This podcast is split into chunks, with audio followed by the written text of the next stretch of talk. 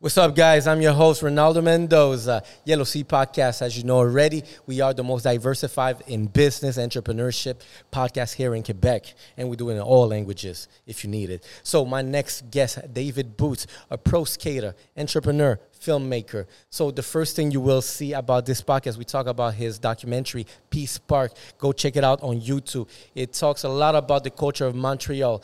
Next, you will discover he's a very passionate guy, and that's what led him to become who he is today in the entrepreneurship. And we talk about the business of pro skating and uh, launching a business. Also, we talk about one of his venture that he did here in Montreal. And lastly, we give you a big tip on how to launch a marketing, especially for his brand. So, guys, if you haven't done it already, you already know what I'm about to tell you. Go subscribe to our YouTube channel. You can listen to us on Spotify too, so subscribe to it. Follow us on TikTok, follow us on Instagram because we're everywhere. And mainly, we want to give a big shout out to our main sponsor, and this time I'm introducing this new one, Rosemont three year rum. We haven't tried it yet, but I know it's bomb because everything is bomb. So next time you go to La SAQ and you're looking for something to drink, whether it's gin, vodka, rum, uh, even eau d'agave, whiskey, if you can't find it, well, get Rosemont. Getting Rosemont is supporting us and supporting local businesses. Let's go.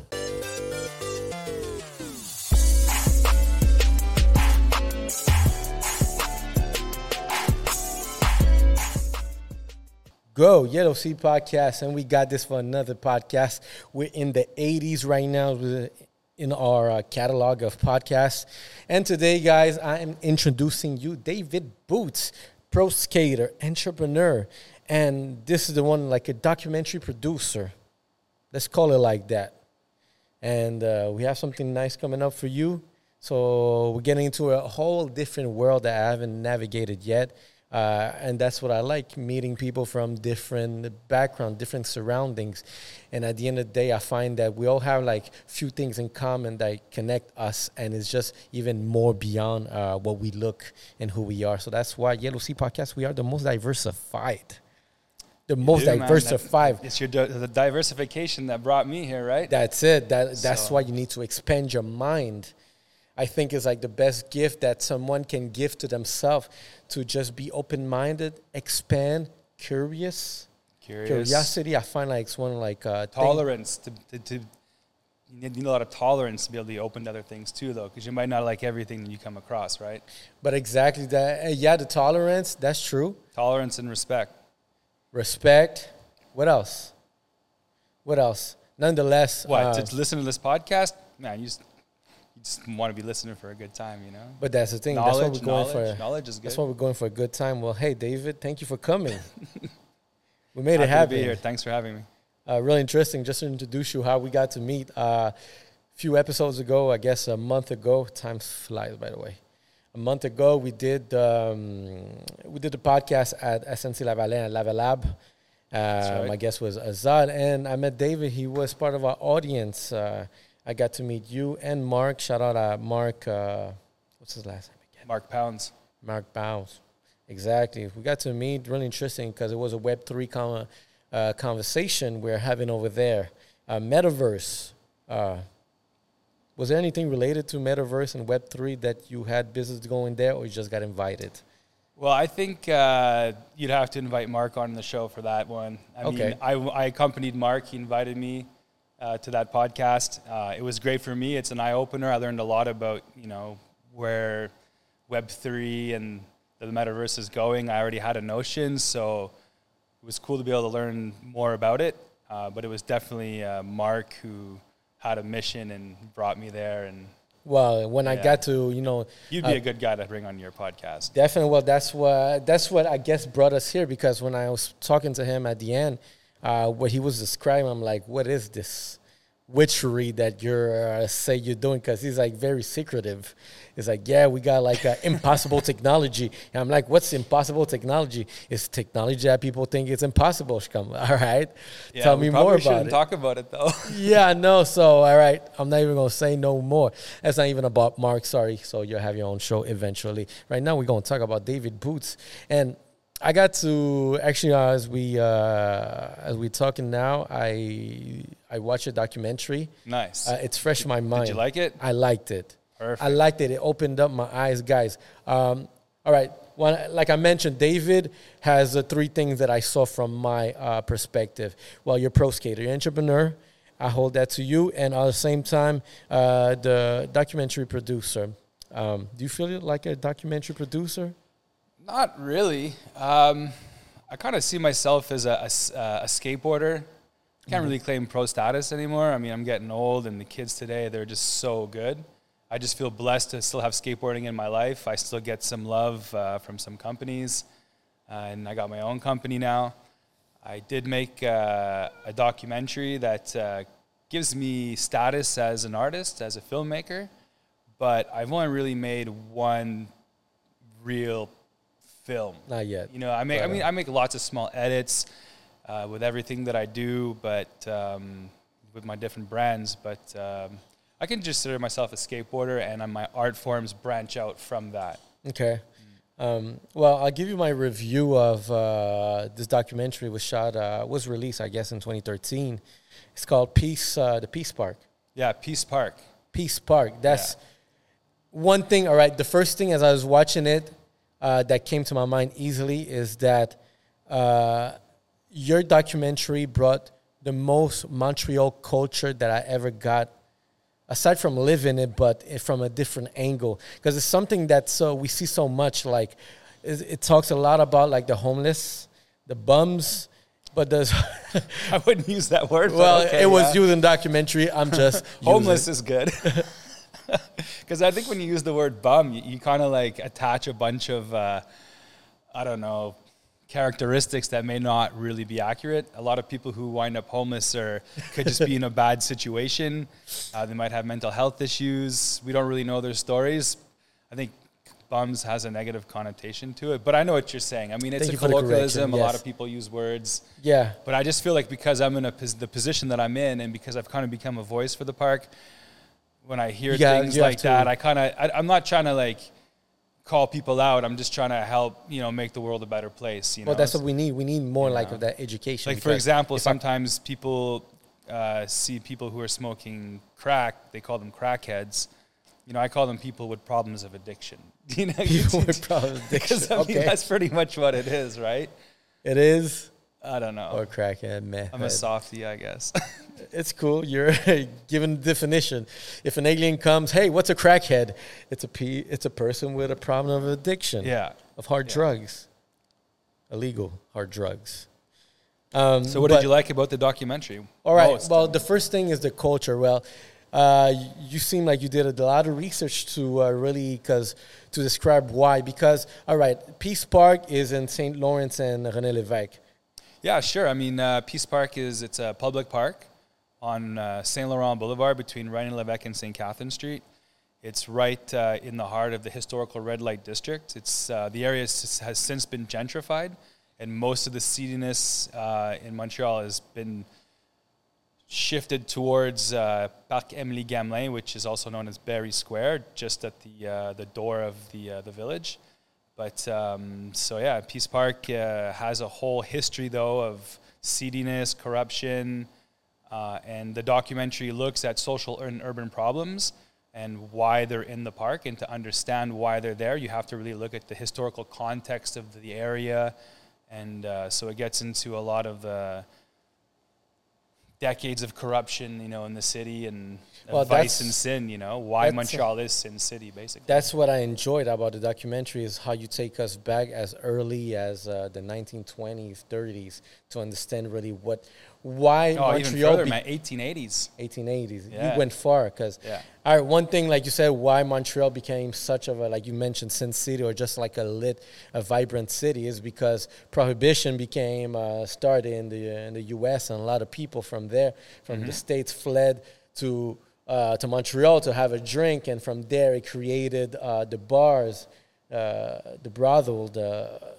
the the whole environment, the scenery, the nightlife, the red light district, and that's why I was like, oh my god, I didn't know that because I know there were. You could tell like from what's left, there was a scene like that that's very vibrant and a lot of lights, but You don't know why. Like, it was it trendy back then and there's a thing we do, but there's a story behind it.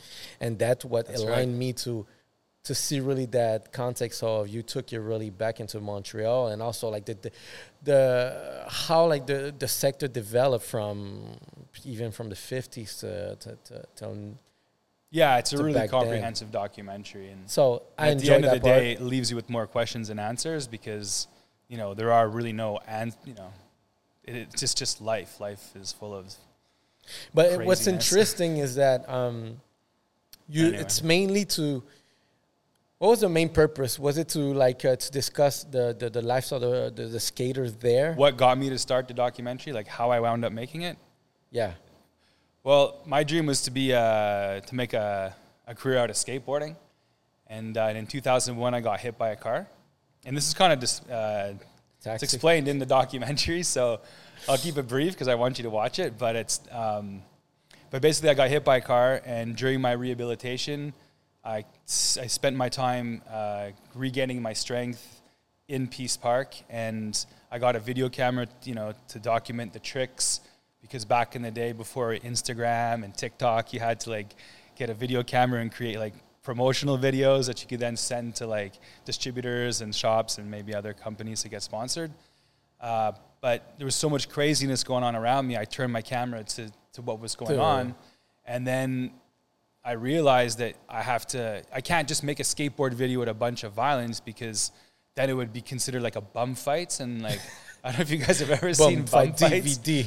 But I like I basically learned from their mistakes. I'm like, nah, I got to do something serious. You know, this is Well, you did it for a purpose as opposed to entertainment because yeah, it would have been very entertaining to see all the the battles, right, the, but fights. it's but out of context, it's just you know, I feel that um, what's the word I'm looking for? I mean, just taking advantage of the people, and like it's not what I'm here to do. I'm not trying to exploit them, right? Like if I had just shown skateboarding with a bunch of footage that I collected that was really gnar, then it's just not a good look, right? Yeah. And like I have a lot of love for my city, and I it was just it just kind of it built itself, and I was like, wow, okay, well I, this is what I'm doing, but I didn't really have uh, a vision for the documentary in a sense. Like I, I didn't already see it. I just knew that I was making one. So I just kept filming every day, like filming, filming, filming. People were like, you got some graphic scenes. "Yeah." I mean, let's not talk too much about it, but it's Yeah. very graphic because it's street life, and you know. And then eventually, I just started uh, figuring out how to make a documentary, and I realized at one point that I kind of had a story in my mind, what I wanted to tell, but I didn't know how to tell a story.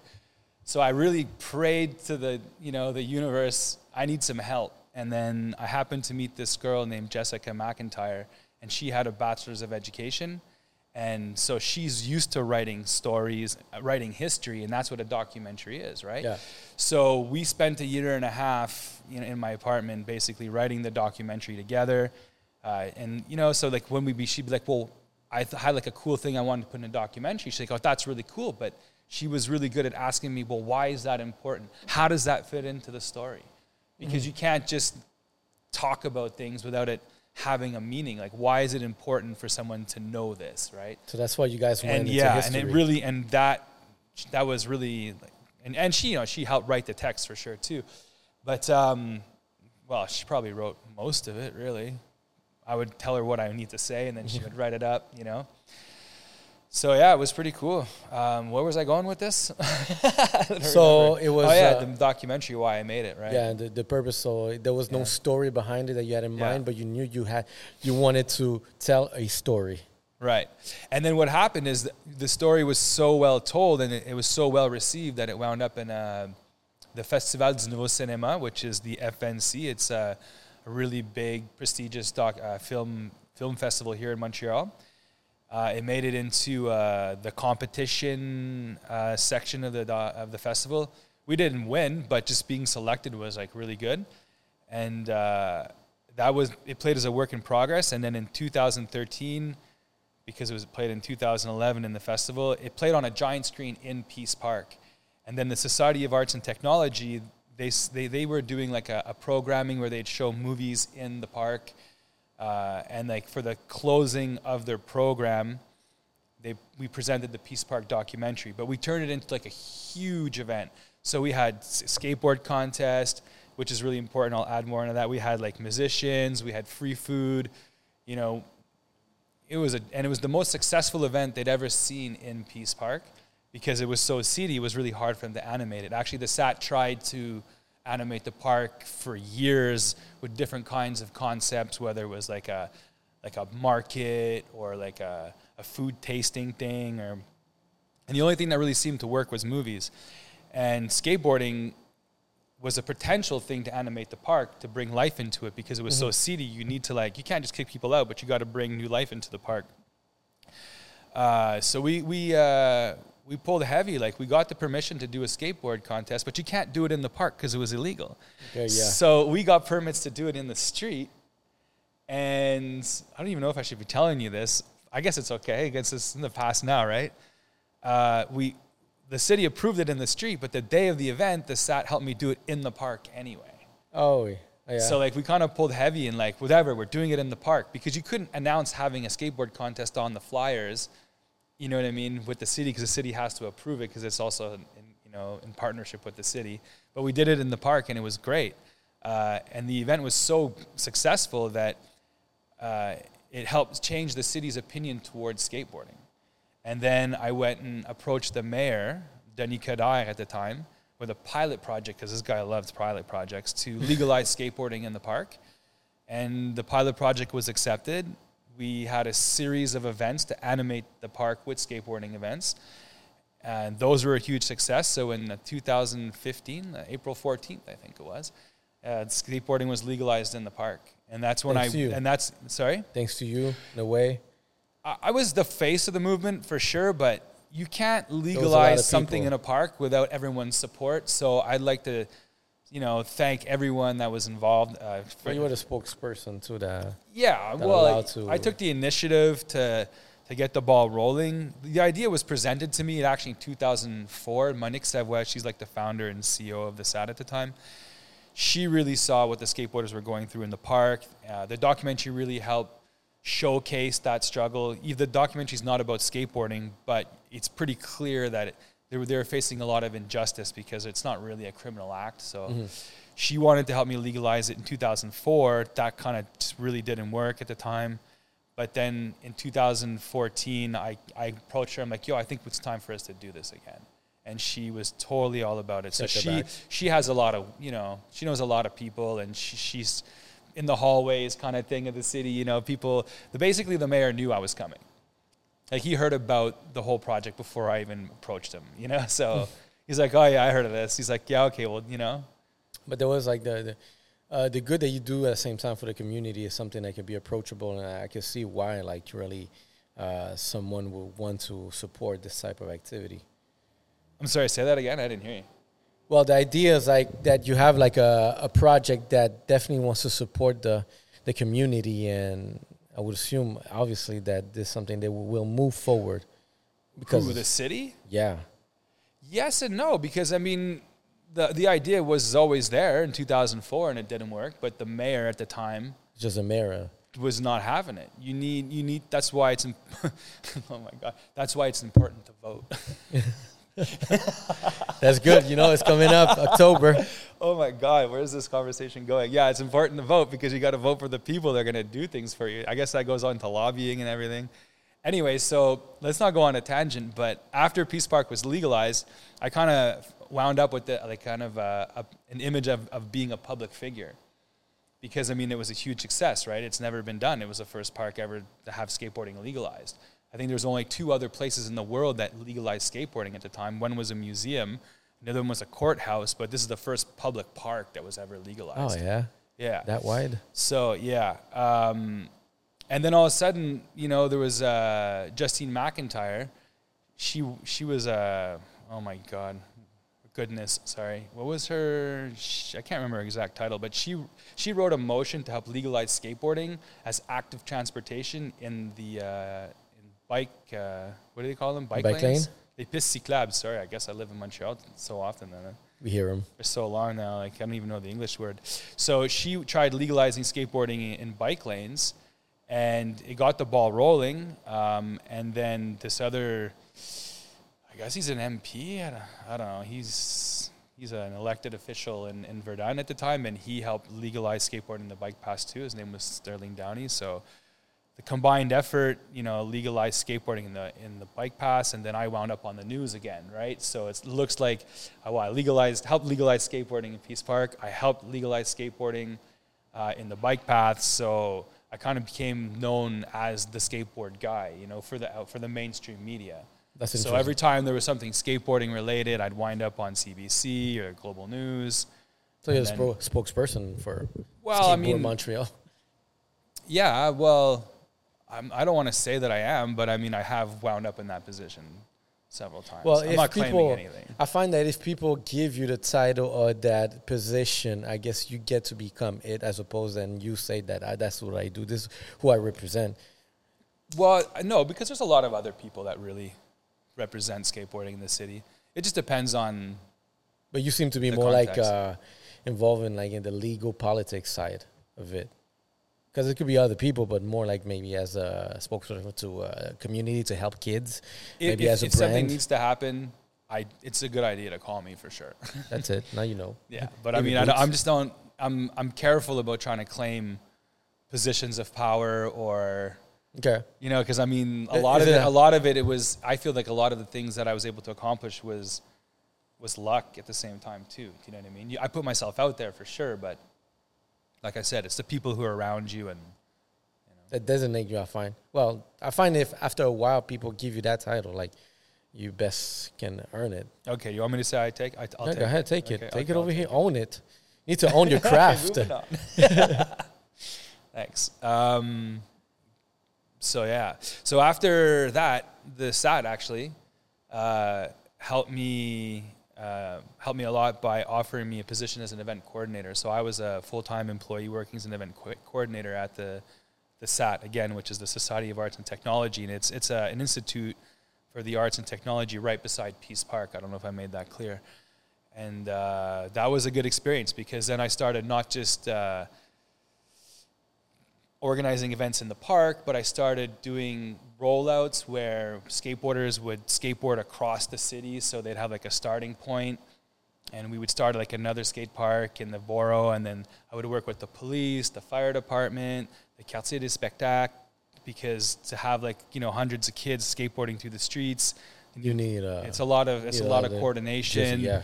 a lot of volunteers. So I'd like to thank all the volunteers and everyone else who really helped with that. And one of my uh, like an angel for me was this this uh, Joliane Mathieu. She was actually working at the at the SAT, and she was kind of my supervisor. And she like kind of helped me grow as an event coordinator at the SAT, and she played a huge role in the legalizing of skateboarding at Peace Park because she, she would help me write the scripts before I went and saw the mayor. You know, like we would write the text, like how are we going to do this? Because I, I don't know what I'm doing. I'm like I'm, I'm from the streets. You know what I mean? Like I'm up to go see the mayor. So this is what I'm saying. Like there's a lot of people that helped me. It wasn't like I was just like, yo, I got this. You know? No, I understand, and the good thing is that you were surrounded by good people, and Yeah, but you had yeah. like you had like the image already. You were like the initiator behind it, so it just seems fair that you know what, because maybe your job of uh, speaking for it was better per, portrayed from your angle than someone else that maybe didn't have it. Maybe like uh, uh, the lady that helped you write everything. Maybe Right. she wasn't like a. Well, Uh, just afford skate. No, she was just there to help me. Exactly. I well, mean? that's great. It's good to have uh, these kind of people. And what Yeah, year was- was that around? Like you were in that? Just to put a timeline. Well, the movie came out in the park in 2000 2013. 2014, we put the pilot project in motion. And then there was a year of events. And then 2015, it was legalized. Okay. And then I, and then I worked as an event coordinator for four, up until about 2017. Uh, and yeah, like wound up in the news a lot for the events and stuff too. And then uh, I kind of got bored of doing that. Oh, you did? Yeah, because I just felt like there was nowhere for me to grow I, I, as an event coordinator in Peace Park. Well, I- that yeah, but I find all right. I understand that point, but I find that maybe you could have taken maybe an opportunity that just follows even something bigger than that, like more Right, nationwide. Well, I No? can I can explain. Okay, go Um, ahead. I like keeping Peace Park out of the mainstream of skateboarding. And by how, holding events in Peace Park, I feel like it kind of takes away from the nitty gritty street spot. I'm not trying to turn it into like a, a gong show. Do you know what I mean? I don't I don't want to have an event there every week. Honestly, I don't. And and I don't think skateboarders want it every week either because we had to do one event a week. It kind of takes away from it. Like if you had one event a year, it's a huge deal. Like everyone's like, "Yo, it's the one event."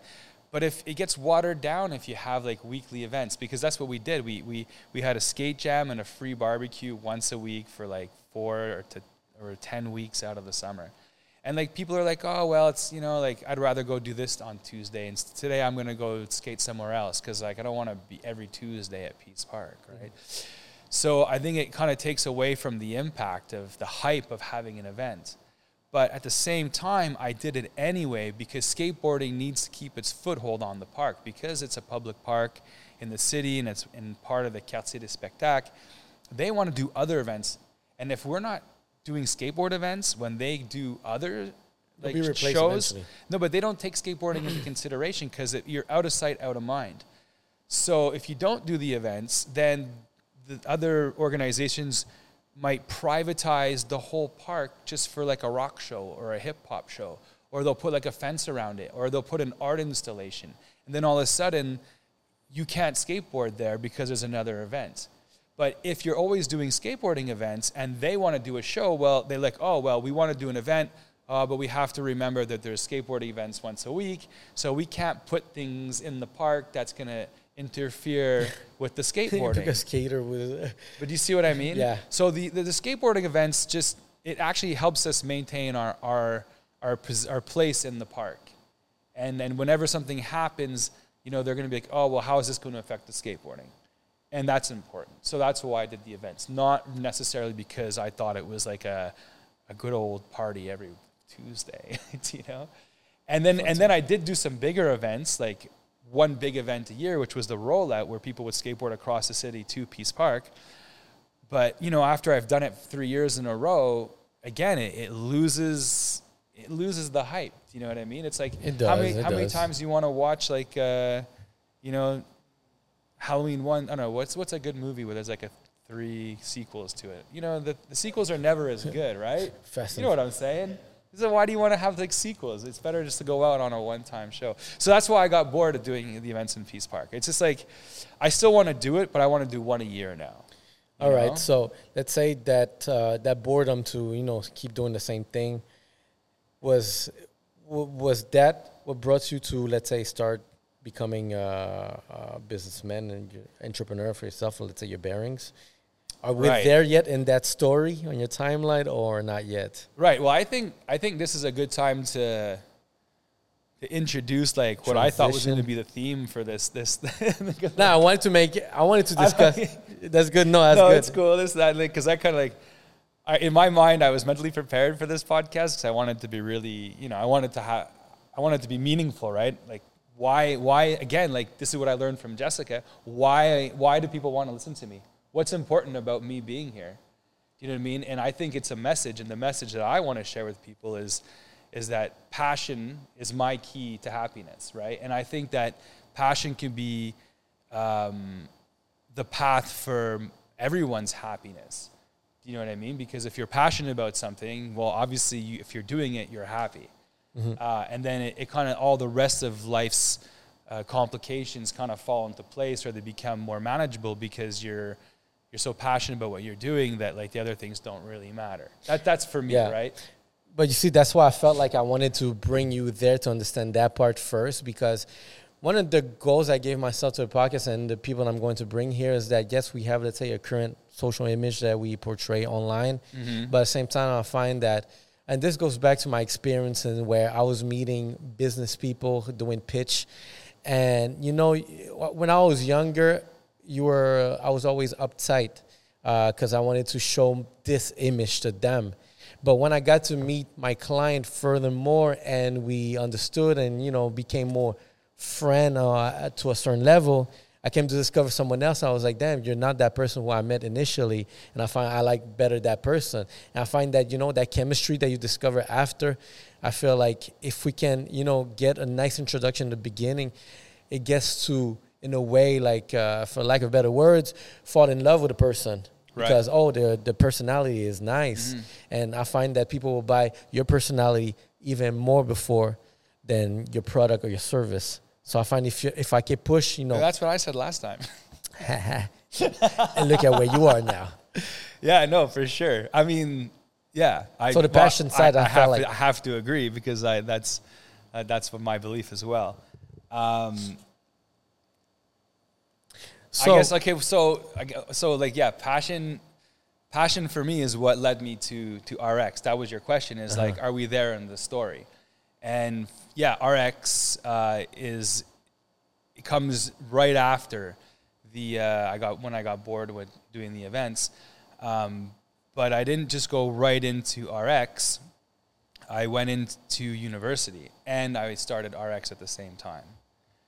Um, and you were teaching no, I went to university to become a teacher. to become a teacher. Yeah, I was 38, I guess. Yeah, 38. And I decided that uh, I wanted to learn how to write because I was basically illiterate. You know what I mean? I can read, I can write, but I couldn't write a proper sentence. I had a lot of successes in my life. Example for the documentary, couldn't have done it without Jessica. That's why she did most of the writing. I couldn't write. I, even to write the proposal to get money, I got funding from the Quebec Conseil des Arts Quebec, Canadian Council for the Arts, the, the National Film Board, PRIM, uh, which is an independent production house. They uh, all these people like gave me fu- help support the documentary, but I wasn't able to write a proposal to go after it. I had to have three or four people read my stuff and correct it for me. So I was always relying on other people's help. And then after the events, uh, sorry, the event coordinating, I realized that to be able to take it, my life to the next level, I need to be self-sufficient. I and like I decided to go to university to basically learn how to write. And I always my I always have a like I have a lot of passions. Like I really like science. I thought maybe I could become like uh, in physics or something, but that's just there's no career for me in that. You know, I'm, I'm a Pro skateboarder. skater to physician. You know, so I was like, well, what could I do? And then actually, okay, it's funny. Like, I'm, I'm not, this actually gonna, this is gonna make sense. So after the Peace Park documentary, and actually during the Peace Park documentary, since about 2001, I was invited to universities to do uh, workshops and speak to students in urban planning. I was I went to uh, CGIPS for social exclusion, uh, something, some kind of sorry about that, some kind of course on like social exclusion. So I would show the documentary and ask questions. Uh, and also, a lot of pro- students would always have different kinds of projects, and they wanted to include Peace Park in it, whether it was for urban designing or you know some kind of social aspect.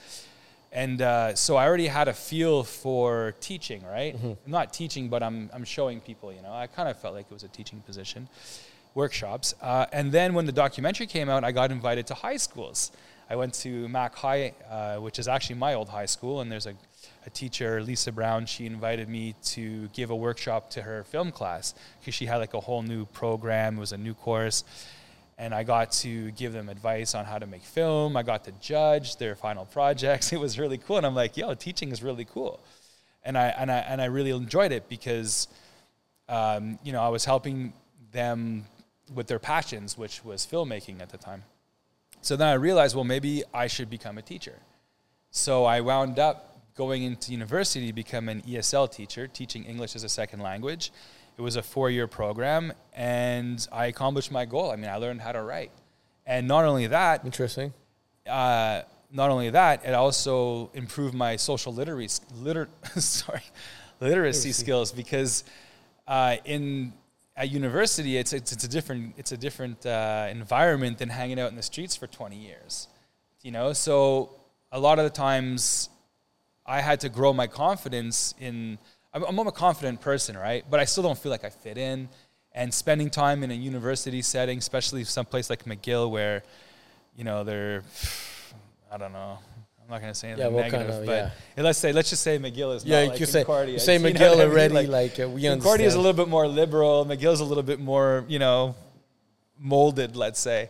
So, and I survived it, and I think it was great for me. I, I grew, you know, personally, uh, my personal development, and uh, my, and now I can write, you know. So I'm very, and then at the same time, yeah, yeah, where am I going with this? Then I and and also just before I started university, that's when I met Mark, who you mentioned earlier, and uh, yes, he is working on something very special, very you know, but I'm not going to talk about that's it. That's not his show but today. he was looking for a skateboarder to help with uh, his new product, and um, he was telling me about his other partners, and one of his partners happens to be uh, a bearing expert, and I thought that was a great idea because I'd love to be able to make bearings. I was like, yo, I want to be the king of bearings. Do you know what I mean? So he put me in contact with uh, his partner, and together we spent three years developing RX bearings. Uh, and now it's like it's taking off. I mean, it's that's crazy. It's really it's going really really well because they're they're super high precision bearings. Uh, you can't get any better bearings, and um, you know, like I, I, guess I can start selling the bearings to you at this point. But go ahead. Um, pitch. Yeah, well, the bearings are the advantage of, of RX is like they're such high precision that it influenced the branding. That's why they're medical grade precision bearings, and we also uh, provide transparency in our product. A lot of the bearing companies that are who've been around for ages and they have lots of brand loyalty, they just tell you our bearings are the best and they invent and some of them even invent their own rating systems of these bearings are this the, these bearings are that but our bearings uh, we actually provide our, our the, all the technical specifications of the bearings but the real ones there's certain things about bearings that you know, bearing engineers and experts are going to tell you, well, this is what we follow. Like there's the ball grade, how perfectly round the balls are inside the units, the composition of the materials, how much noise the bearing makes, the contact angle, and all these things, no other company provides them. So we're actually the first to say, look, these are medical grade precision bearings.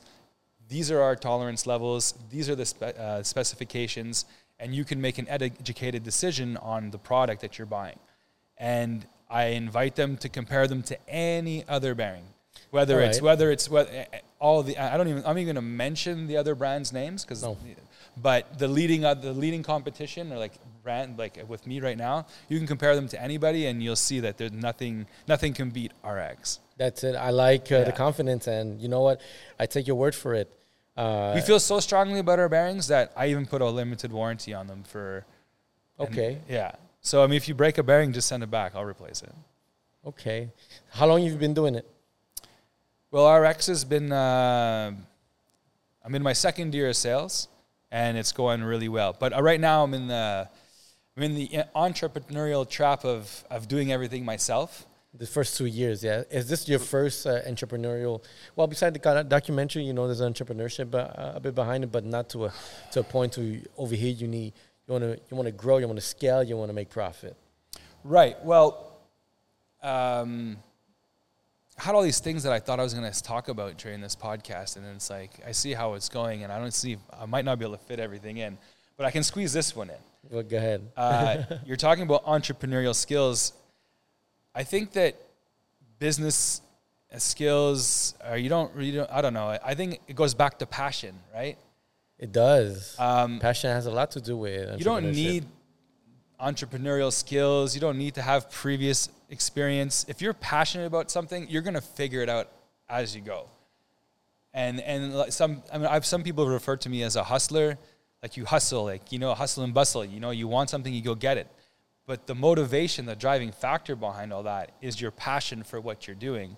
Hundred and, percent. And and my passion is for skateboarding, and skateboarding led me to bearings and uh, and the key again for me, the passion, the key to happiness is if you're passionate about something. For example, if you want to be a basketball player, and that's your passion, but you might not make it to the NBA, but maybe you're going to wind up making basketballs, and you'll still be, or maybe you'll be coaching kids, or maybe you'll be uh, working at the basketball court, like in a giant arena or something. But whatever you're doing is related to, to basketball, and you're still going to be happy. And that's how come because what happens if you get injured, you know, and you can't skateboard anymore, but you're still in the realm of your passion.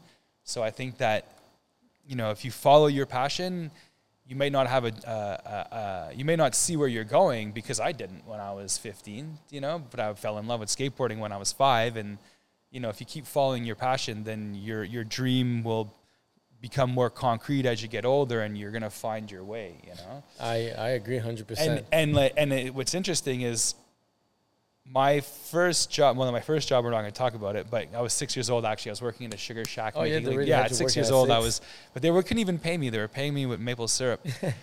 Eat. No, it's- yeah, bro, they were paying me. Oh, And then my the parents would take the cans. They were like six bucks a can, and they'd sell it to their friends. You know, and that's how I make my money. But and then when I was 11, I was like, bro. You got to start paying me. You know what I mean? I'm carrying the two buckets straight tree to tree. You know, I'm already driving the tractor, and they're like, "Okay," you know. So they started paying me when I was 11.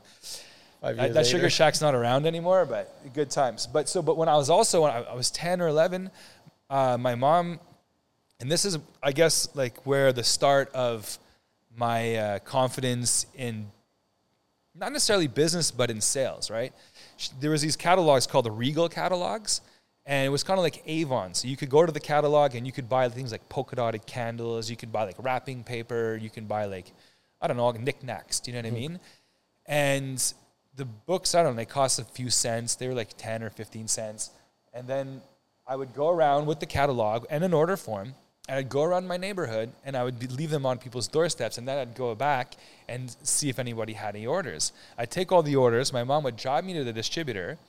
And I don't even really understand how I made money. I wanted to ask my mom about, because I mean, I was so young. She's the one who. So you just. So basically, you did the door to door for her. No. She would just not even. No, no, no, no. She was like, "You could make money doing this." I'm like, "Really?" She's like, "Yeah." So I did it. Like, She- you know, and like, my old neighbor, this guy Wes Truax, he was my neighbor. I hadn't seen him in about ten years, and the other day he's like, "You know, since you were a kid, if somebody wanted to do something and they said to you, let's go,' you were ready. I was ready at the word go. I didn't even need to know what we were doing. Okay. Yeah, that was me, right? So I, I was always like that. So I tried, you know, my mom's like, oh, well, you can make money delivering like uh, flyers to people's houses. You got like one penny a house. But there wasn't enough houses in my neighborhood. It didn't make sense. So they said, well, maybe you could try this. And I did it. Like, I, my, the only thing my mom helped me do was go pick it up at the distributor. Yeah. But I did everything else. I collected the money. I, I, I had a wagon, a wooden wagon, and you put like these wooden things like to like create like the Yeah, yeah, yeah. sides, and I would pile everything up in my wooden wagon, and I would go around the neighborhood delivering things to all the houses that ordered things. That was pre Amazon. Huh. It it was yeah. You know what? Yeah, pretty much. So I was doing this when I was 10 years old, and by the time I was 13, I saved up enough money to buy my first pro board And you know my what? first pro skateboard. But you see, the motivation comes again from my passion for skateboarding passion. because I wanted to get a pro skateboard, and no one was going to buy it for me. So at 10 years old, I started I started working, hustling, going door to door, just to get my first skateboard. But you know, a lot of people. Uh, one thing in common that a lot of people that come here, like realize they have, they have these two things: the hustling and the passion. Uh, for Yeah. example, you know what was my hustling when I was like in the, f- I was maybe 13, 14, something like that. No, tell me about your hustle. Um, I'm curious, actually. it's it, it's a, a stupid product, doesn't make sense. But you know, back then there were these sticker machines that you put like a quarter and then you press and then it'll just pull out a, a sticker. Kinda, yeah. I mean, I usually went for the bubble gum, but Yeah, exactly. yeah, but you know, in the same principle. yeah. So there was uh, right next to my house, and that's when I used to live in the in the states. Um, there was this factory. I guess they printed sticker, and they threw all these stickers. There were boxes that were laying uh, in front as garbage. Right. Me and my cousin walking by, and we see these boxes. One is halfway open, and we open. It's like, oh, the it's stacked with stickers, but it was the Playboy Bunny uh, logo. No. stickers, all colors. And I was like, damn, these are the same stickers that you know you sell in these machines for uh, 25 cents. And then there's other boxes, and then some of them are like uh, just sticker, like these, just these shiny stickers that you would buy and put on your Yeah. lunchbox or anything like that. And there were like maybe a few boxes, maybe six, seven of them. So me and my cousin, we take just half and half. So I just threw the whole box into my uh, backpack and went to school with it. I was selling the stickers for uh, 25 cents each. And I was making. You were uh, selling Playboy stickers Yeah. at school. yeah. oh yeah. People were just attracted by the fact I have a sticker. You didn't get in trouble. Like, why does your son have Playboy stickers? promoting Do you know what I mean? If it was pornography. like a- like a- Yeah, when you think for- about it, I never saw it that angle. Man, That's But- really funny. But nonetheless, That's a good one. I was making some, and you know, all right, just to add more into it. So the, whatever money I got from the the stickers, well, I would buy myself lunch, or I would buy Pokemon cards, and I'll get the expensive Pokemon cards, and then resell the Pokemon cards. Yeah, you worked your way up. Yeah, that was like, and that was like something of my that first hustle. Oh shit, I get How old are you? You were 13, you said? yeah, 13, 14, some shit There you like go, that. man. There you go. And um, when one um, one one lesson of that, let's say that little uh, thing about the Playboy uh, stickers is that that quote: uh, "One man's garbage, another man's treasure." And Yeah, I true. literally took fucking garbage and made something out of it. Got Pokemon True. cards and. But that was like uh, the, the first re- related story that of hustle that I had something similar to go knock door to door. When I was really young, my, we, we used to go shopping for groceries on Saturday mornings. We went to the mall, and there was like a, a bubble gum machine, not the one with the stickers, but you know, like the red ones, Yeah, the the one. classic. You put the quarter in or whatever, it was five cents. You'd turn it, and the money would come out. For some reason, I don't know what happened, but we I, I hit it, and it went boom, and a bubble gum came out, and the thing was full. So I was in the mall. It was must have been like six thirty in the morning or seven in the morning. The mall was still empty. And my mom went shopping, and me and my brother were there, just like bing, bing, bing, bing, bing. And we filled up, we emptied the bubble gum machine, and you could hear it go bing, and it would echo throughout the mall.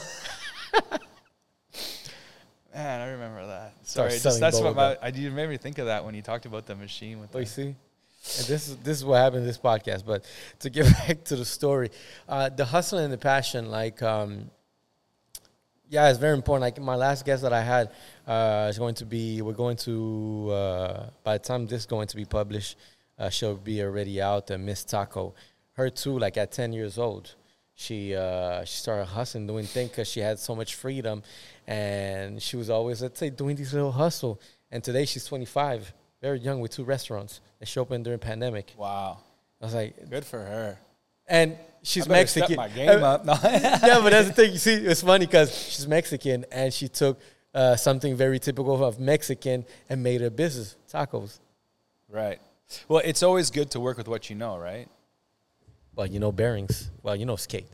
you know Skateboarding, yeah. I mean, and she was probably, I was imagine she's passionate about tacos or restaurants or something. I mean, everyone. She must be if she's making it work.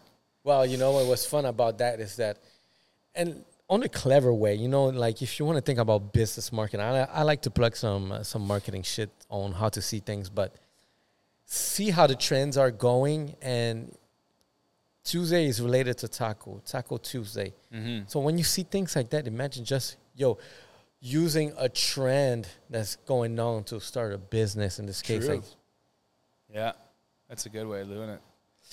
The um, going back to like what I was, I was just, I, I kind of drifted off. I was listening, but um, go ahead. going back to what you said, you know, like after I was, I started my door to door career with Regal Catalogs when I was 17. I started going door to door selling um, security systems. I used to go door to door, like scare tactics. I'd knock on people's door and I'd be like, yeah, hi, I'm here with Neighborhood Protection Services. We're just in the area installing a monitored security program. There's been a lot of break-ins in the area, so what we're doing.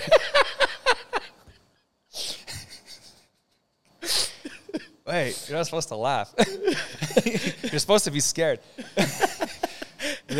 You know, we- we're installing the system. pitch. We're, we're installing the system for free. Okay, and it just takes a few minutes for me to explain it to you.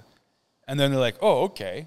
So you, you walk in, and then you and then you had I had like like a binder with like newspaper cutouts from like home invasions, burglaries, all these things that were actually going on in, in the city, but we would concentrate That's them great. into. Using fear to sell product, like politics and media. Yeah, it was.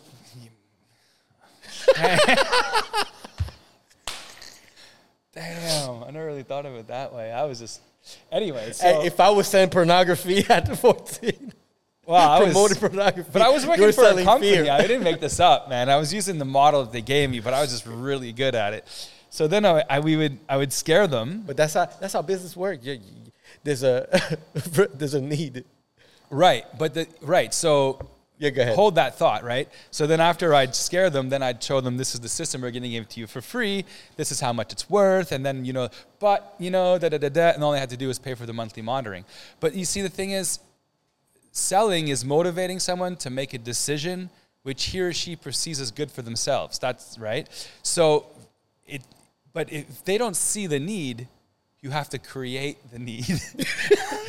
and that's what I and that's what I did with the the security systems. It was I a little bit different. need. Do you know what I mean? There's two there's two ways. There's finding a need and then f- and like having the solution for it. But there's the less, you know, the more controversial way of creating a need and and sometimes you can be successful with that too, right? Uh, so it works. Well, so I got a lot of experience with door to door sales, selling the uh, the security systems. But then I got into natural gas, and natural gas was. Uh, it was like a ga- basically like a gas broker, right? Yeah, the you propane, Can, you like- can buy gas from, uh, let's say, uh, Metro uh, gas, the major gas company. Each province has theirs. So like uh, Ontario Energy, let's say, no Ontario Gas. What I don't even know what it's called anymore, but we would buy the the company that I was working for would buy volume of the gas, and then they could have a fixed gas price instead of like having going up with the fluctuating market of gas. We'd be like, we're gonna we buy a bunch, and we're gonna sell it to you at this price. We're gonna lock you in for a contract. So it was uh, the deregulation of gas prices. This was in Ontario actually. So I would go in and I would say, I'm here with Ontario Energy, and then I'd sign them up. I just I'll see save you you the like pitch. I just see you changing straight every time selling a new product. Right now I'm RX. Right? Like, no, no, no, no, no. You're going to see there's a big difference. So, anyway, I would sign them up. I'm not going to give you the pitch, but I mean, it was, I guess it, it wasn't misleading, but I didn't give all the information. I gave the them pitch? what I want to hear the pitch. well, I okay. Well, the company was called Ontario Energy Savings Corporation, and I would just say I'm here with Ontario Energy, and then I wouldn't say the Savings Corporation part. Uh, and people who are already had uh, signed up with a gas broker, it would show up on their gas bill. It would say, you know, I don't, and it's just the way it was done. So you didn't want to try and sign someone up who, who was already using a broker, because some people were getting signed up and they didn't even know. And that, you know what I mean? So I didn't want to waste my time. So I would say, hi, I'm here with Ontario Energy. Uh, I need to see your gas bill. There's people are supposed to be receiving a new stable price program, but it's not showing up on everyone's bill. Can you just give me a gas bill? I need to check it. And that's it. And they would go and get their bill. And I'd see, ah, you see, you're supposed to have this new stable price program. It's not here. I just need you to fill this up. But they would sign it and I'd go away. Damn. And I made $12 for everyone that I signed up. I signed up 201 people in, in, in a week and I made money. I was like I was making three grand. I was making more money than my managers who were even making. Um, they were getting a cut off of what I was making, and they would fly me all over Ontario. They'd fly me to to Windsor, like all over the place. This guy know how to sell gas. I can sell anything, Well, you know what? but I didn't like it. Okay, before we go on another tangent, what I want to say is I didn't like it yeah, no, because because shady. I no, it's not because well yeah yes yes but I also sold uh, something um, I was a, a representative for prepaid legal prepaid legal is a, a legal insurance so it's not a question of if you're going to need a lawyer it's a question of oh when my gosh, selling insurance. Oh, these are this is like the most crooked. Like both. wait no what are you talking about well, insurance.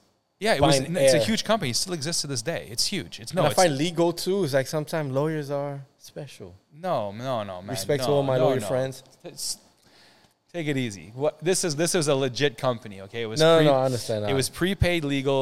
That what they would do is it was twenty five dollars a month, and then you had access to a lawyer all over North America, five star lawyers. They'd hold them on retainer, and then if you let's say you got a parking ticket, all you had to do was call it prepaid legal, and they would represent you for anything that wasn't criminal, anything that was civil. You had a lawyer because you were paying. It's like an insurance. It's twenty five dollars a month. I mean, What? yeah. What's that? I- I can't hear you. You're saying they have that in Quebec now? CAA. Right, it's kind of the same thing. Yeah, if you, your car breaks down, they're going to come get you. So, and these were for lawyers. So now, let's say you were driving across the states and you got a speeding ticket. You can't go back to the states to represent yourself in court, but you could call it prepaid legal, and their network of lawyers would have someone in that state in that in, in No, the, I and they would go and fight the ticket for you. No, it was really good. But the thing is, I wasn't passionate about Yeah, it. That's all I wanted to say. the reason why I didn't do that is because I wasn't passionate about it. And like, and then I, I was making, I was had a lot of success selling security systems, selling natural gas. I was making three grand a week at 17, but I wasn't happy because I'd rather have been skateboarding. So I gave it all up for skateboarding You know, I like the lesson behind that because it's very because wise. it goes back to your passion. And if you're passionate about it, then you're you're also gonna your, your integrity is gonna come out. You know what I mean? You're you're gonna be you're gonna sell some. You're gonna be you're gonna be Well- behind products that you know are uh, you care that, about, that you you respect. know? People will respect you at the same time even more because um, one thing that we see a lot, let's say with people with the the new generation, I guess, is that they want things now and they want it flashy, they want it big, they want it like certain sort of way. Like there's a good percentage of uh, the generation that's really in into the image, and in order to get the image, you need money, and in order to get money. Especially young, because some people like at 19, 20, like they want things right now, quick and quick and easy, Amazon Prime style. I want things. I, I mean, if I, I think we all fa- do. If I could get my funny money fast, I'd. I'd, I'd I think we I'd all do, it. but but there there are moments No? where, uh, as a person, you see, it's not because you're making the money right now that it's uh, you in the right direction. Right. No, true. But it depends what you want. Some people miss miss. Um, what am I trying to? They make the mistake of thinking money is going to bring them happiness. I don't believe money brings you happiness. I, I believe it brings you freedom, more freedom of choice, but it doesn't make you happy, right? Money brings you, um, it leads you to uh, maybe your happiness. I would say, because let's say in a way, um, when I started making more money, I was able to invest into things that maybe uh, cost something, but I can't really not making money right away. Okay. And then eventually it start making money because you're doing something for yourself for the passion once again, and not only for uh, trying to make money out of it. Right. Well, I think I'm pretty sure. I don't really understand what you're saying, to be honest, but um, I think that money can bring happiness, but I think true happiness comes from passion and love. And Does. do you know what I mean? Because if you have money, because so, I know some people who don't have a passion. I know some people who are sons of billionaires and they don't know what to do in life because they don't have a passion. They have all this money. They have money they could invest. They could start their own business. They could they could do anything in the world. And what do they do? They just sit there and be like, I don't know what to do. I don't have any passion. And these people exist. That's why I don't think that money I don't either. But let's say if I is, was, is the answer. I think that having something you care about and something But I that find that if you- do, if I was- to get up, you know. if I was that resourceful, um, I'll be able to put my money somewhere in things that will make me more happy. Let's say for someone that's a son of a billionaire, uh, saving the planet, maybe you can go rent a dang boat and start cleaning up uh, the oceans, things like that. You made the money, brought yeah, you but you would be that passionate about it, or you you like some people just don't. I'm just That's saying true. you have it. That's obviously not your problem. Because hope not. if not, in the wrong field every Wednesday. you you have your own podcast show. You can't. We, we're not comparing. Yeah. we're not. You're not in the seat. You know, we're not. You're not the issue. Like it's the people that really don't have passions. They, they do exist. Is all I'm saying. but that's why I find I've met them, and like I feel. But it's very, it's good to say that you know for this conversation, I find there's a lot of understanding of the passion behind it because uh, passion will lead you Yeah. to your happiness. That's what I, I, I fully believe. And like, uh, anyway, yeah. Going back to the bearings, like, Yeah. was it a uh, all right? Skate was uh, the the is a passion. The bearings could be maybe a byproduct of uh, your passion. Was I it know, like I'm passionate about speed. all right? I'm Okay. passionate about my product for sure. Yeah, not for sure. But was it an opportunity that was presented to you, or is it an opportunity that you saw a need when you started the bearings? Because Okay, so when I was when I was uh, in CEGEP, I created like it was in a sports um, performance class, and I took it, you know, and it was kind of like a motivational class for peak performance and like how to you know improve your life, and they teach you that if you want to be good at sports, you ha- you have to have like a, a balanced lifestyle, right? And these things I already knew, but not you know it's still like it's good to hear it again. And one of the exercises they said write write a a, a, a, a timeline for what you want to do in life. And this was in CEGEP, right? So I said, well, I want to finish school. I, I want to make a career out of skateboarding. I want to own a skateboard company. I want to own like I somewhere I even wrote it down. I wanted to own a bar. I wanted, you know, like all these different things, like a, like a like a party or a clubhouse, like just for my the, the team, and like I had mm. this whole thing, right? And I'm not anywhere close to following the timeline. But what has happened is I've actually done all those things on the list. So I always wanted to have my own skateboard company, but when I was younger, I thought it was going to be an actual board company, the like board. the board. Do you know what I mean? But the skateboard market is oversaturated with board companies. Uh, it's harder to get into something like bearings because, um, well, I guess a lot of people don't have the confidence because the other brand, the other leading brands also have like. Uh, a lot of strong brand loyalty. It takes a lot of work to like get into that, you know, get a piece of the the market.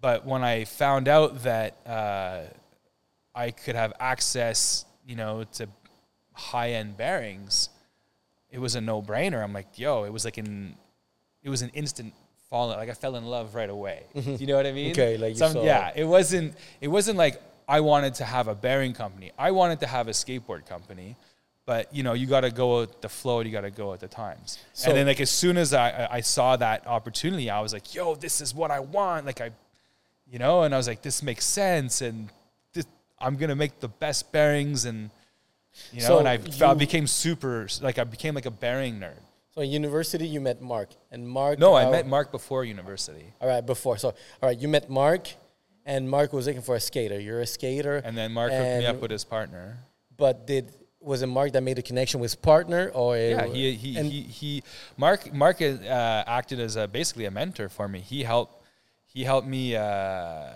like for example, I've never imported anything from China. So and Mark, he's like an international businessman, right? So he would be like, "Well, this is what you got to do," and he'd explain it to me and talk to me and spent a lot of time. Like I could have probably figured it out on myself, but it probably would have taken me like ten years. But the goal of having a mentor to well, that's like, it. accelerate I mean, things. I don't I don't think I've ever. Yeah, no, it's good. He, he's helped me out enormously, and I'm very grateful and very thankful. And uh, so, for example, invoicing. I know how to make an invoice, but you know when you're doing invoicing and you're importing from China, and he's like, "Well, you need to put this on there," and he would he would review it for me, just the same way people review my papers mm-hmm. before I went to university. You know, so yeah, um, I'm very passionate about it. And what was your question though? I don't, I wasn't sure um, where we were um, going with this. I don't even know. What What I can say now though is, now that I'm, I, I've got RX going and I'm in my second year, I need to take it to the next step, because uh, I don't have a, a scaling problem. I can order as many bearings as I need, but I need to to be able to go to the international market. I need. Uh, I'm looking at creating. A, right now, I'm in the process of creating a business plan because I have a vision for RX, and I wanna I wanna step it up. I don't want to take the slow boat route of like you know, make selling an order, doubling the order, tripling the order. You know, until I can finally make enough money to to hire someone to help me. Uh, I wanna I wanna I want to get like a, a, an investment or find someone that wants like an angel investor that's going to help like get my business to the next level. And because um, and it's interesting because as a film as a previously I was making filming and as a skateboarder I realized you know I would like to make uh, 360 degree helmet cameras for skateboarding where you have like a helmet uh, and the camera is embedded in the helmet and um, that doesn't exist yet do you know what I mean for skateboarding and I think that having a new like and, and the reason why like for those helmets there's a lot of benefits to having them because like a lot of people put GoPros on their helmets mm-hmm. and it's really cumbersome. It also affects the integrity of the helmet, so it, you're not the, your helmet's not going to be uh, the integrity of the security of the helmet is is, is compromised because you're putting holes yeah. in it, and if there's something on here, it can hurt you. And also, it would change the uh, the POV. Like you, it would be first person point of view instead of being a foot above the head, right? So, and I think uh, I see that as a new product that I'd like to introduce to skateboarding. and I'm creating a business plan to try and get someone who would like to invest in this new product with me. And that product would help showcase, help take RX and put it, you know, cut it through the noise of all the other bearing companies. Do you know what I mean? And like bring I see. Attract because bearing no, but the reason why we need helmets for RX because my bearings are so fast, people are going to kill themselves. That's it. I like I, I like the slogan like the bearings are so fast. You need our helmet. yeah, no, because I mean, I RX, I have a dream for RX. But it makes sense. Yeah. It makes Yeah, so I'm working on a business plan, and like that's going to be like the next product. I don't, I don't want to get too much into it, but I mean that's uh, that's the goal for RX right now. you Is creating a business plan with a new product, and with this, uh, and then once I have that new product, then we can take RX to the next level because it's So- gonna. so. Right now you're doing sales. Sales are working out uh, very good. Yeah, we're doing pre-orders and everything. You have an ecom. Sorry, You have an ecom website. do I? ha- Um, Do you have an e-commerce? oh yeah, for sure. It's rxbearings.com. okay, okay, okay. Yeah. So I also have rxskateboarding.com. Where do you get the I'm most- working on. We're, we're we're rebuilding the website right now, but it, it's it's already up. Yeah, Where do you get uh, most of your orders from? from shops. We're uh, we're in over 60 locations across Canada right now. So only Canada, not in the US. I have yet? an account in in the states, but um, I don't want to try and enter the market in the states right now because um, I don't want to have an issue of sup- a supply issue because if people order the bearings, I still need money to order them to be able to sell You them. cash flow. Exactly. So um, right now I'm going, I'm going taking it slow. Do you know what I mean? I'm just like my orders are getting bigger and bigger. But that's why if I want to, you know, make a huge jump, then I need some, I need a cash injection so I can grow the company even faster All right, so and start hitting international markets because because the packaging process right now is actually you know it's it's uh it's pretty hands on you know i want to automate the packaging process i want to be able to uh We'll show a picture on the. You can see. yeah take one out of there So um, what I like is very all right. The packaging, the idea, right? One thing I find, let's say, if I do my analysis, uh, first you have a branding, which the branding is very important. I find uh, nowadays branding it's could be the number one thing you need because once you have branding, you get to build a community. You get to build, uh, let's say, a relationship with uh, your customers. Um, I like the idea over here. Like the RX already is like RX is like uh, a term in a pharmaceutical, and you sell it in these little pill bottle cap pill containers vials vials. Yeah. Oh. yeah well like i said the the, the quality of the bearings are are so precise that it kind of influenced the branding and um So based on the color, it's a different. Yeah, there's four steel. kinds, right? See, the green ones are, those ones are the uh, MGP 710s. So uh, it means that, that the, mean? it has a ball grade 10 and it's an ABEC 7 ball grade 10. There's other parameters uh, that go into making a bearing, but this is how we coded them. So, and all the information about our bearings are available on our site, which is rxbearings.com. But we have four kinds. We have the greens, which are a ball grade 7, sorry, ball grade 10. Uh, the blue ones are a ball grade 5. The lower the number, the more precise the balls are because it's less deviation from a perfect sphere. Here, I can, I can show you these here. So these are these ones are the greens. So these are the the low the lowest end, but these ones are still better than any of the leading brands' highest end bearings. Okay. So And I'm not even kidding. You can you have our bearing specs. Go do your research. Tell me if I'm lying. how much they sell? These ones are twenty-five dollars in the store, and then the blue ones are a step up from the greens, and these ones sell for forty in the store. These ones are hybrid. They're like a hybrid bearing. It has uh, five. Sorry, wait, six steel bearings and one ceramic bearing. And the one ceramic bearing acts as a, a cleaning and polishing system because ceramic is is denser than the metal. So if any contaminants get in the bearing, the ceramic bearing goes in there and it crushes any sand that gets in there. If there's any kind of imperfections that wind up in the raceway, which is where the balls, because it's kind of like two grooves and the ball runs runs through it. Yeah. So if there's any inconsistencies in there, it polishes it. Um, but they're not as they're not. But so, but so like the ceramic, it's, that's what they're good for. And these are full ceramic. The full ceramic has seven balls that are all ceramic, and so it, but they're more resistant to water because if any rust gets in there, the ceramic balls don't rust and it'll just clean the rust out of the raceway. So even if the exterior of your your bearing has like um, superficial rust on the outside, the inside's still going to be clean because the ceramic is just going to polish away any rust. So so these the ones do end. the same thing, but they're just not as water resistant because there's actually steel balls in it. And if the steel balls get wet and they start to rust, then your your bearings can seize up. But it's an in between, right? And it's so these ones are uh, these ones are 50 and the ceramics are 110. So those are high. Uh, yeah, high they're the high high end. Yeah.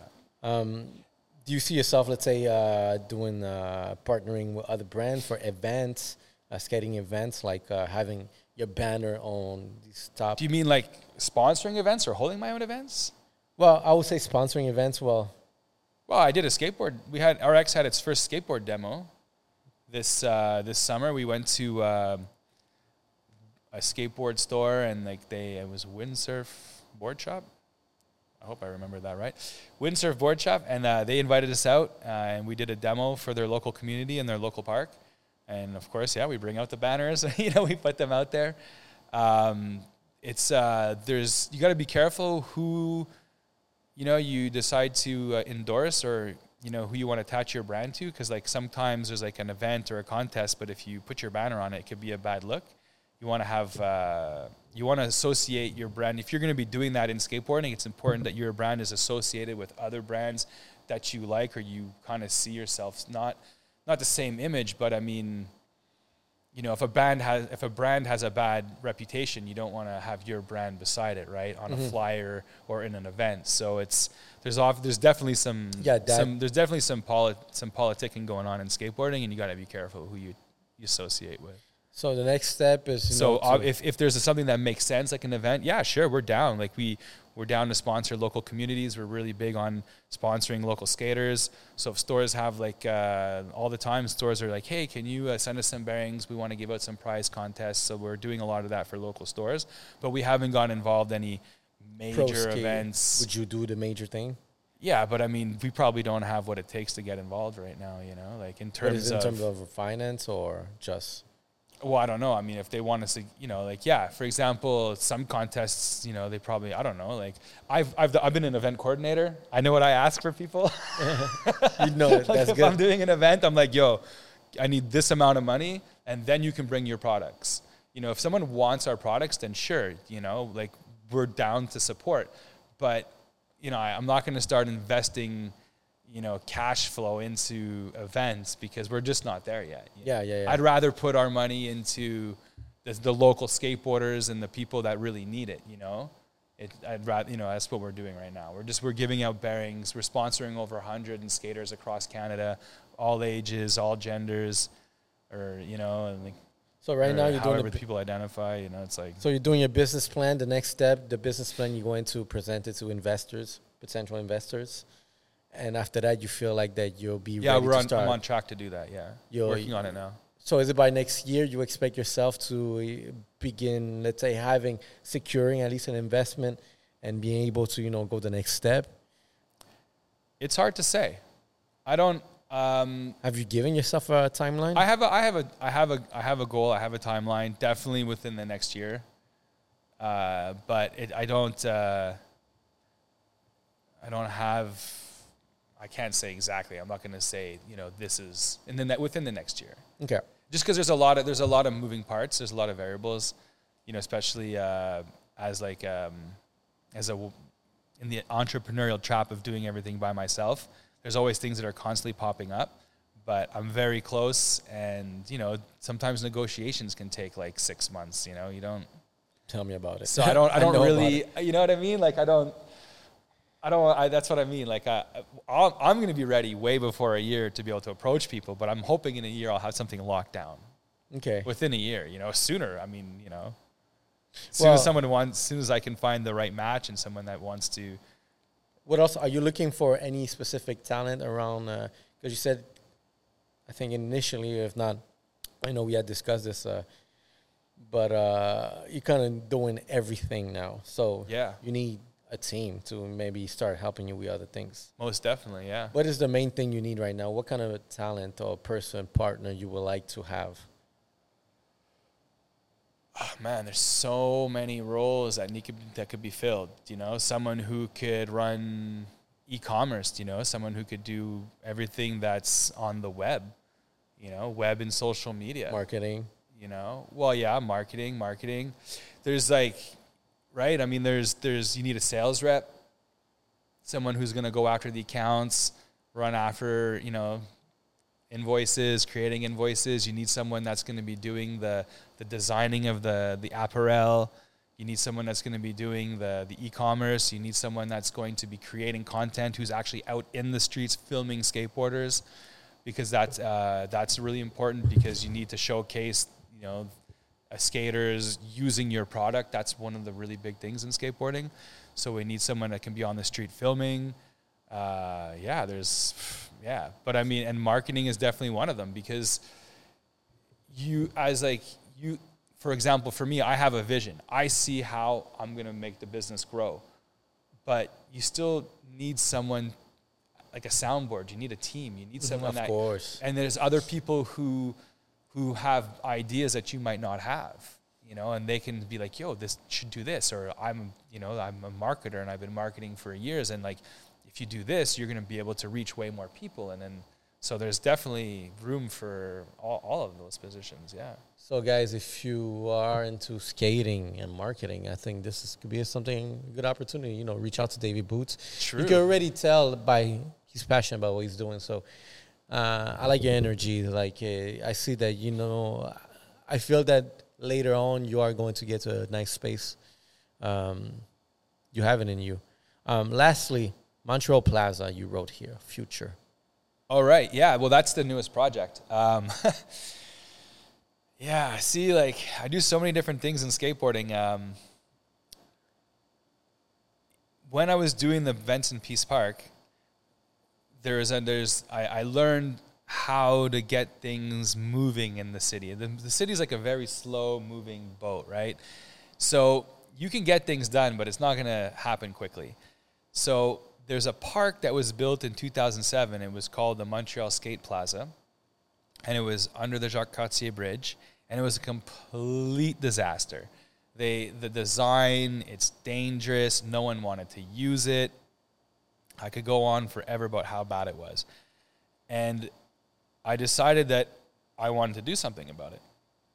So I organized an event there uh, with the uh, l'Association Skateboard de Montréal, it's the Montreal Skateboard Association, which is a nonprofit organization, and I'm I'm uh, the project director for the Ville Marie Borough. I don't.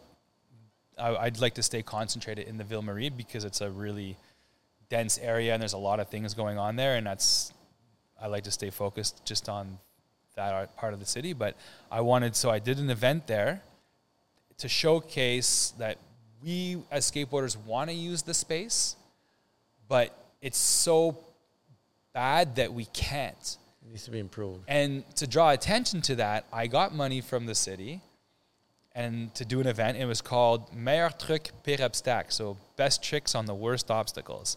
So we did the event. It was really great.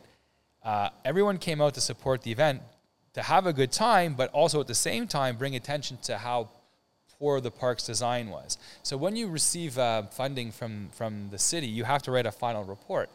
You know, they ask you what went well, what didn't go well, and I wrote, well, um, we give us money to to renovate the park, and then also give us money so we can animate the park on a regular basis.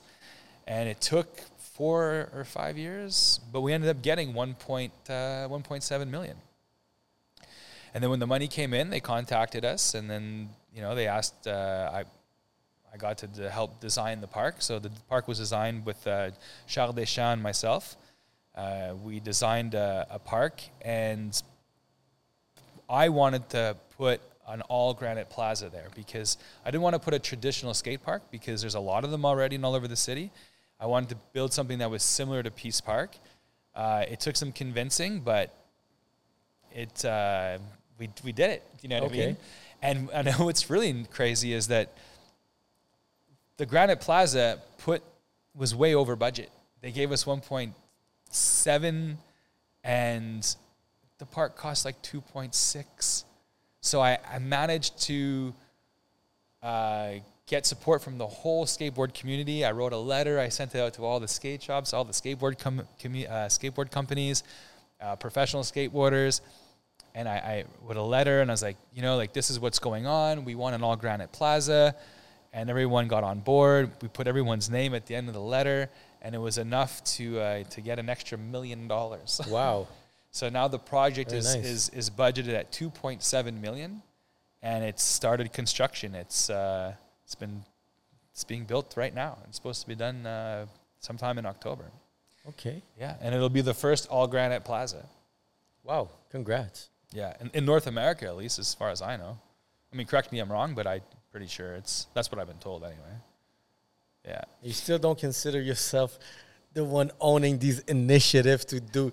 You're just doing things, but you I don't. don't. see, I you're just don't. too humble. I, I, I look. I mean, it's. I don't, and I really don't. And the reason why is because there's another. There's other people who are doing things. There's uh, alone at the Montreal Skateboard Association. The reason why there's a skateboard association is because there was a skater, uh, Yannick. Um, sorry, Yann Philippe Paré. Um, as far as I understand, he approached his borough, said he wanted a skate park in the Mile End, and the city's like, yeah, sure. And then like they offered, you know, for him to get involved and design the park, but they couldn't do that without a nonprofit organization because you need to be a nonprofit to be able to work with the city. So they started a nonprofit. Him, Todd, and I, I don't remember all the members at the beginning. I think it was Jean-Yves. Um, Shout out to all of you guys. Charles, obviously. Anyway, like there's a lot of there's people who are involved, right? And uh, and what's funny is I didn't know that, and I was trying to get something going at the Montreal Skate Plaza, and then that's when I found out that I needed to be a nonprofit organization. So I approached ASM, and that's when I joined the association, and that's when I and that's how come. Uh, I'm able to do the things that I'm doing right now at the Montreal Skate Plazas because I'm a part of the nonprofit organization, and without ASM, I wouldn't, I wouldn't, I wouldn't be able, I wouldn't be able to do what I'm doing, and that's what I always mean. There's always like, it's not just me. Do you know what I mean? I'm just like a, I'm a part of like a bigger thing, but I, I, I Well, definitely oh, put my time yeah. in. But I, it like so so so yeah. So Yan did that, but then there's also other people who do things for skateboarding. Um, people build parks. Do you know what I mean? Uh, Hugo, Hugo Papillon, he has a skateboard, uh, com- a skateboard skateboard park building company. It's uh, Papillon Skate Parks or Skate Park Papillon. And yeah, sure, he's a he's a cor- he's a business, but he's building very quality skateboard parks, and he's building them all over the place in smaller communities and the communities downtown here in Montreal. And yeah, it's if, that's huge because he's really improving the conditions for skate parks in Montreal. So he's another person that I have a lot of respect for.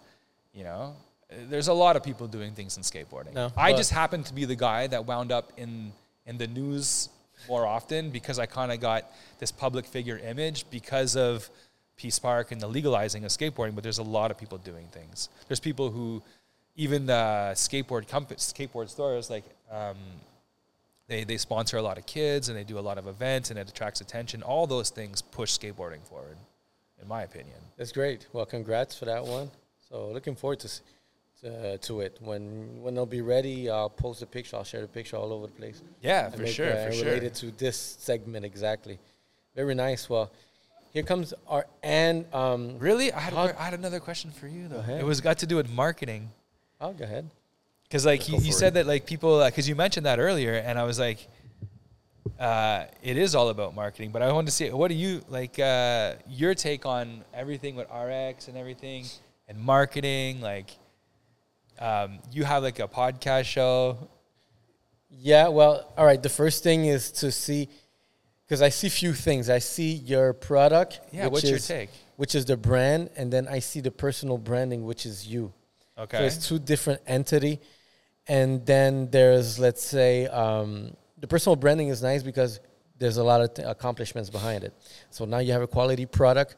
So I find that the marketing should be a bit, and that's maybe a parallel to what I'm doing here because I have my personal branding, who I am. People know me like really. Uh, I mean, I talk uh, talk a lot of business, uh, marketing, things like that. But my personal is a bit different too. I work out a lot, uh, trying to you know uh, do things as best as I can, teach uh, lessons and anything related to business. That's my personal branding. So I find that working on the branding, which is uh, at the same time you. This takes a lot of effort, by the way. It have it has you, but and then you have your product.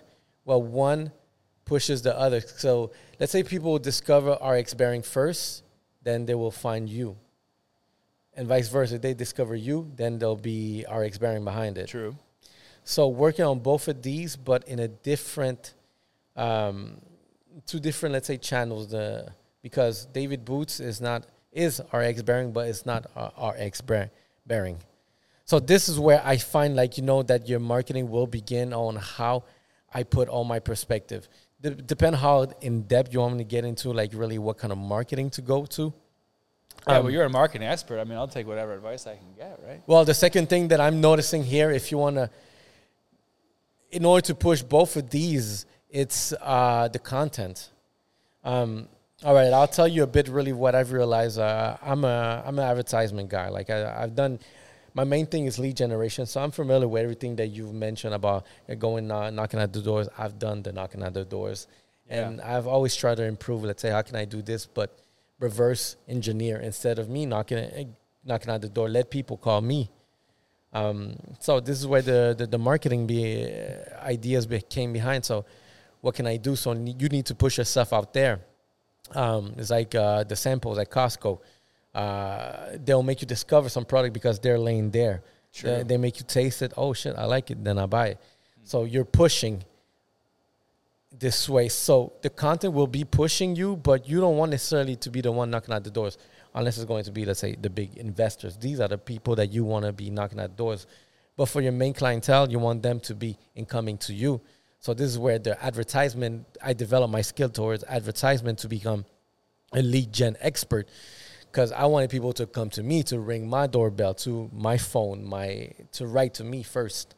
So It's also a good negotiation position to be in. definitely because uh, you're the one Yeah. in, uh, they want something from you exactly, yeah. and not vice versa. Unless you're a good hustler, you know how to uh, spin the wheel. But this Ontario is another episode. um, so all right, so two things you could do in this. Uh, so in this internet space, you have the the social media, you have the organic, and you have the paid. So paid is when people don't know you. So you know you throw in a few ads, and in uh, at a Facebook, any platform, at a Facebook, Instagram, TikTok, LinkedIn, YouTube level, um, Google Ads, you want to do some kind of awareness. So just push awareness, and awareness in the web is cheap. So it's not going to cost you a, a lot to put your face, your ba- your brand to, to in people's eyeball.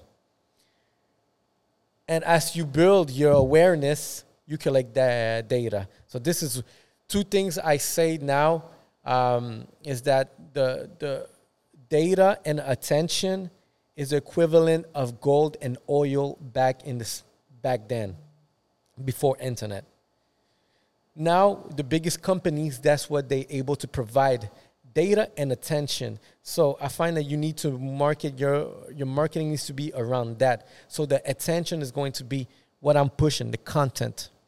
So how do I get uh, content? Now it becomes very difficult because you need someone in the skate park. You need to do this and that. Need somebody in the streets filming. Yeah, that's what exactly. I said. So yeah. you need a team. the only other option is like some people create accounts where they just reshare a lot of stuff. But as a company, Andrew was Tate. that a brand? What's that? Andrew Tate.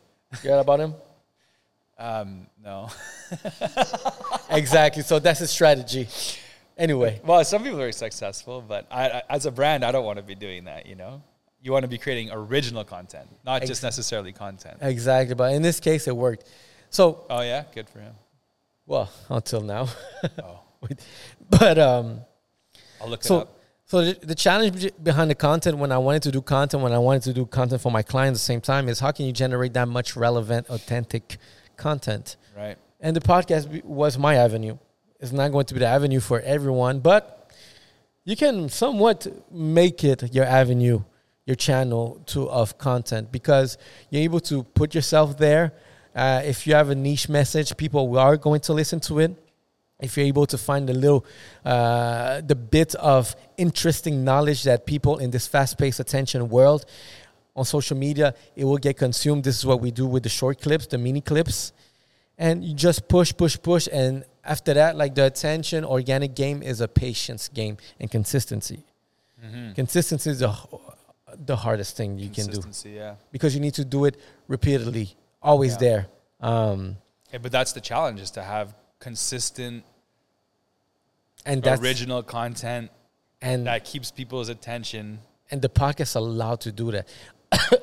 podcast, when you look at it on a checklist, Yeah. it checks a lot of freaking boxes. Authentic, check. Yeah. Uh, consistent, check. yeah. uh, quality. I mean, check uh, definitely channels. quality, We have audio, video, blogging. And blogging, I mean that I could take maybe uh, a one minute of this clip and make a transcript of it with an AI machine who's going to put it in a, in a text format. Publish it. Then once you publish it on your website, put a nice title that fit SEO. Then SEO is going to push organic in research. Then it's going to break organic traffic to you. Then you're like, oh shit. After a while, you're like, I want our conversation allow us to create so much content in in a whole month. Wow. Sounds like you got it down pat. And the paid is going where you're going just to push awareness. So my strategy is that try to build as much content as possible as you can organically. You will see it grow. Um, last quarter, the first quarter of this year, our impression rate was 300 434,000 impression that all our platform combined of Yellow Seed managed to generate Good stuff. in this uh, i'm about to redo the media kit in this period i'm pretty sure that i'm uh, i'm minimum 20% up three months later. I'm really to i'm willing even to say 50% up in terms of uh, impressions. So my next goal is you know what? At this rate at this growth i will be able to generate maybe next year a million impression per month which is start getting interesting. So once you start understanding the gimmick, the the, the um, analytics before be behind this, you start to make your marketing decision. So what's one million impression in terms of reach?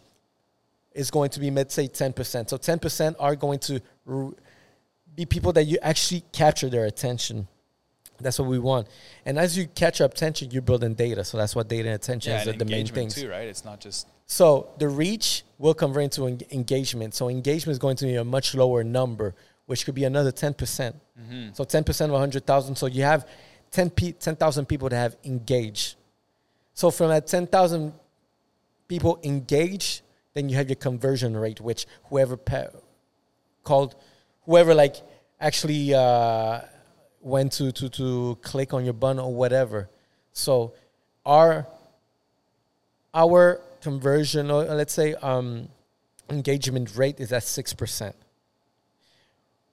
if, it, if you don't know what it means in average people are in the 1 in 3 so at 6% you're above the average and it's not bad no. It it's, sounds it's, good. it's fucking Yeah. it's quite good Yeah. so this is what the podcast allowed to generate in terms of numbers. So that six percent now I can put any value to it. I can expect that at six percent rate I'm going to convert into something. Now I know my numbers. Now I know my math. Now I know my strategy. So now I know how to, to keep you know just doing it over and over. yeah, yeah. Well, for sure. The more people that are seeing it, it's a numbers game, And right? I'll give you another one. So now you build your whole organic uh, spectrum of it. Where the where the paid ads comes in is by using all that data you collected that's collected by the platforms, Facebook, uh, LinkedIn, YouTube, Google, Mhm. all these platforms collect this shit. So, what uh, the beauty out of advertising on social media is that you take that data and then you remarket it. You remarket it to people who have only shown engagement to your brand. So, for the 90% remaining that got interested, but not enough for them to even give you more attention, Right. This is your target market that on the on the web you're going to push push push. And now you know how much conversion rate is so 6% so let's say if people if you remarket to people you're going to be top of mind in people's head always in their uh, in their screen. And lastly um, that uh, that data that you collected uh, correspond to a profile so these uh, ads machine, what they're able to do is find other similar profile that you have collected, that you have built, that shown engagement, but that have not reached to you yet, and then go get these other this other market of people that have the same interests of what you do, and now you just managed to reach another audience, cold, but based on a lot of data you collected organically on people that like you already. This is the marketing on how it works today. A lot of shit. Now I just need to apply that to me. Sounds like I need my own podcast show. seem like you need a podcast. It would be interesting once again if you and that's why I'm pushing this because it makes sense to anyone like and you need to be consistent and patient too because it, it- we've been doing this for 2 years and when people ask me like uh, does Yellow Sea makes money? It makes money uh, but not really to a point where it's profitable. However, if you look at the space we are, This is a nice place. Yellow Seat. They can't see everything in the yeah, back here, but Yellow Seat has done what it has to do as a channel. So if you see this space, looks it's good. working. Yeah, you should be very happy. Thank you. So this is my marketing 101 of uh, Thank you. thank you. So Podcast David, show. Um, you know, sounds like a sounds like a cool interesting. idea. Let's talk about it. All let's have let's another conversation about it. So how can we reach you? Uh, you can uh, you can find us. Um, I mean, yeah, you can find us on rxbearings.com. There's uh, we also have you know our Instagram accounts, rx at rx bearings on Instagram. We have a TikTok.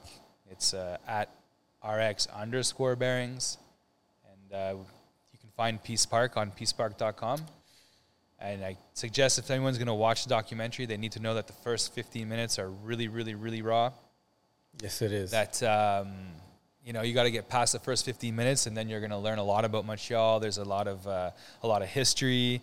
Talks about a lot of social uh, and urban problems, but to really understand those problems, you know, we show it in the documentary. So a lot of people have a hard time getting through the first 15 minutes, but you know, if you can, I, I think people should stomach it because it's worth it. well, thank you, David. Thank you. I had a great time. Uh, I hope some people learned some things and It definitely will. it took Definitely away uh, some important points about passion. well, congrats to yourself, on the All right, passion. thank you. Pro Skater, Yellow Sea Podcast, guys.